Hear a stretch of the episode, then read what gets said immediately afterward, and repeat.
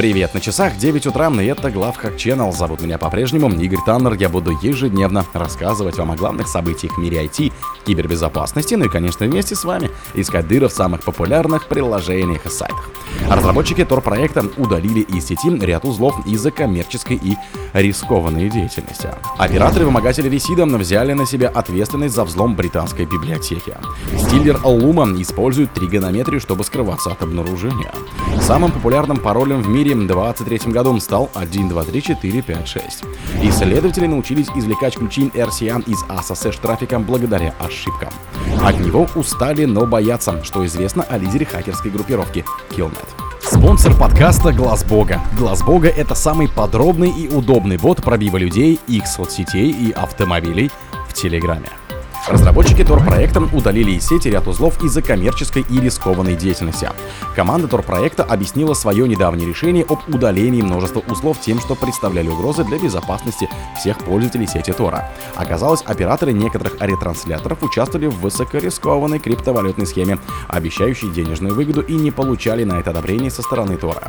Ретрансляторы в сети Tor представляют собой узлы маршрутизации, которые помогают анимизировать трафик в сети Tor, принимая и передавая зашифрованные данные следующим следующему узлу. В основном ими управляют волонтеры и энтузиасты, неравнодушные к вопросам конфиденциальности, безопасности, анонимности и свободы информации в интернете. Недавнее удаление множества узлов из сети вызвало в сообществе жаркие дискуссии о правилах использования ретрансляторов и о том, что является нарушением, а что нет. Поэтому разработчики решили объяснить свое решение. Операторы-вымогатели Ресида взяли на себя ответственность за взлом британской библиотеки.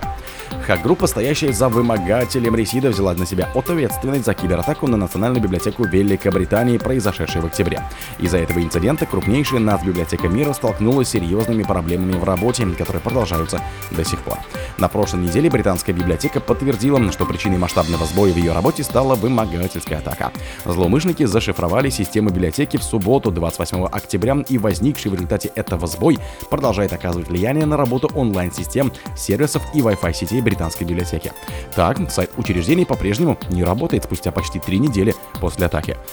По оценкам представителей библиотеки, в течение ближайших нескольких недель будет восстановлена работа многих сервисов, однако различные сбои могут продолжаться еще долго. Стиллер Лума использует тригонометрию, чтобы скрываться от обнаружения.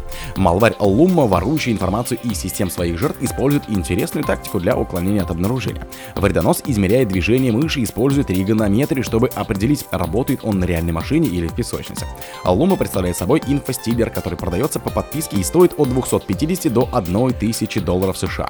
Вредонос позволяет похищать данные из браузеров и приложений, работающих под управлением OS Windows 7 или 11, включая пароли, файлы куки, данные банковских карт и информацию криптовалютных кошельков. Впервые это семейство малварян появилось на хак-форумах в декабре 2022 года и уже через несколько месяцев начало набирать популярность в хакерском сообществе. Как теперь сообщает в отчете аналитики компании Outpost 24, новая версия Luma 4.0 претерпела ряд существенных изменений на вопросах уклонения от обнаружения и автоматического анализа. Самым популярным паролем в мире в 2023 году стал 123456.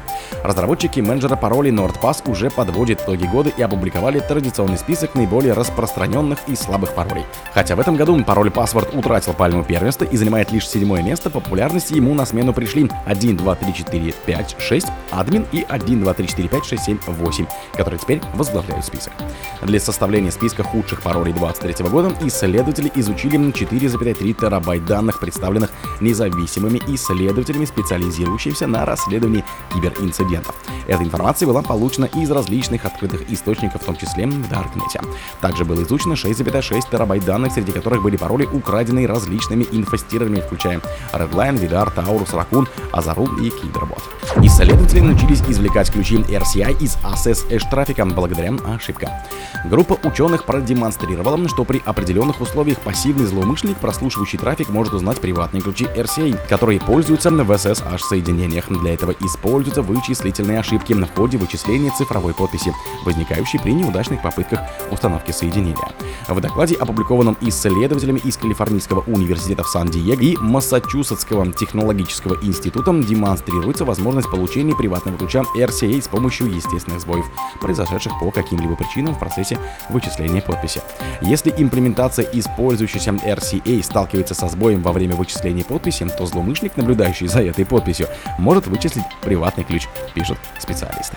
От него устали, но боятся, что известно о лидере хакерской группировки Killnet.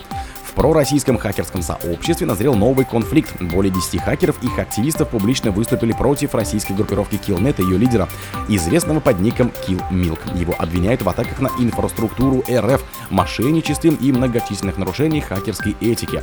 Активистская группировка Killnet приобрела большую известность в 2022 году после начала СВО. Она открыто встала на сторону России и совершила ряд громких DDoS-атак на большие цели вроде ФНС США, банковских систем стран Евросоюза, американской оружейной компании и не только.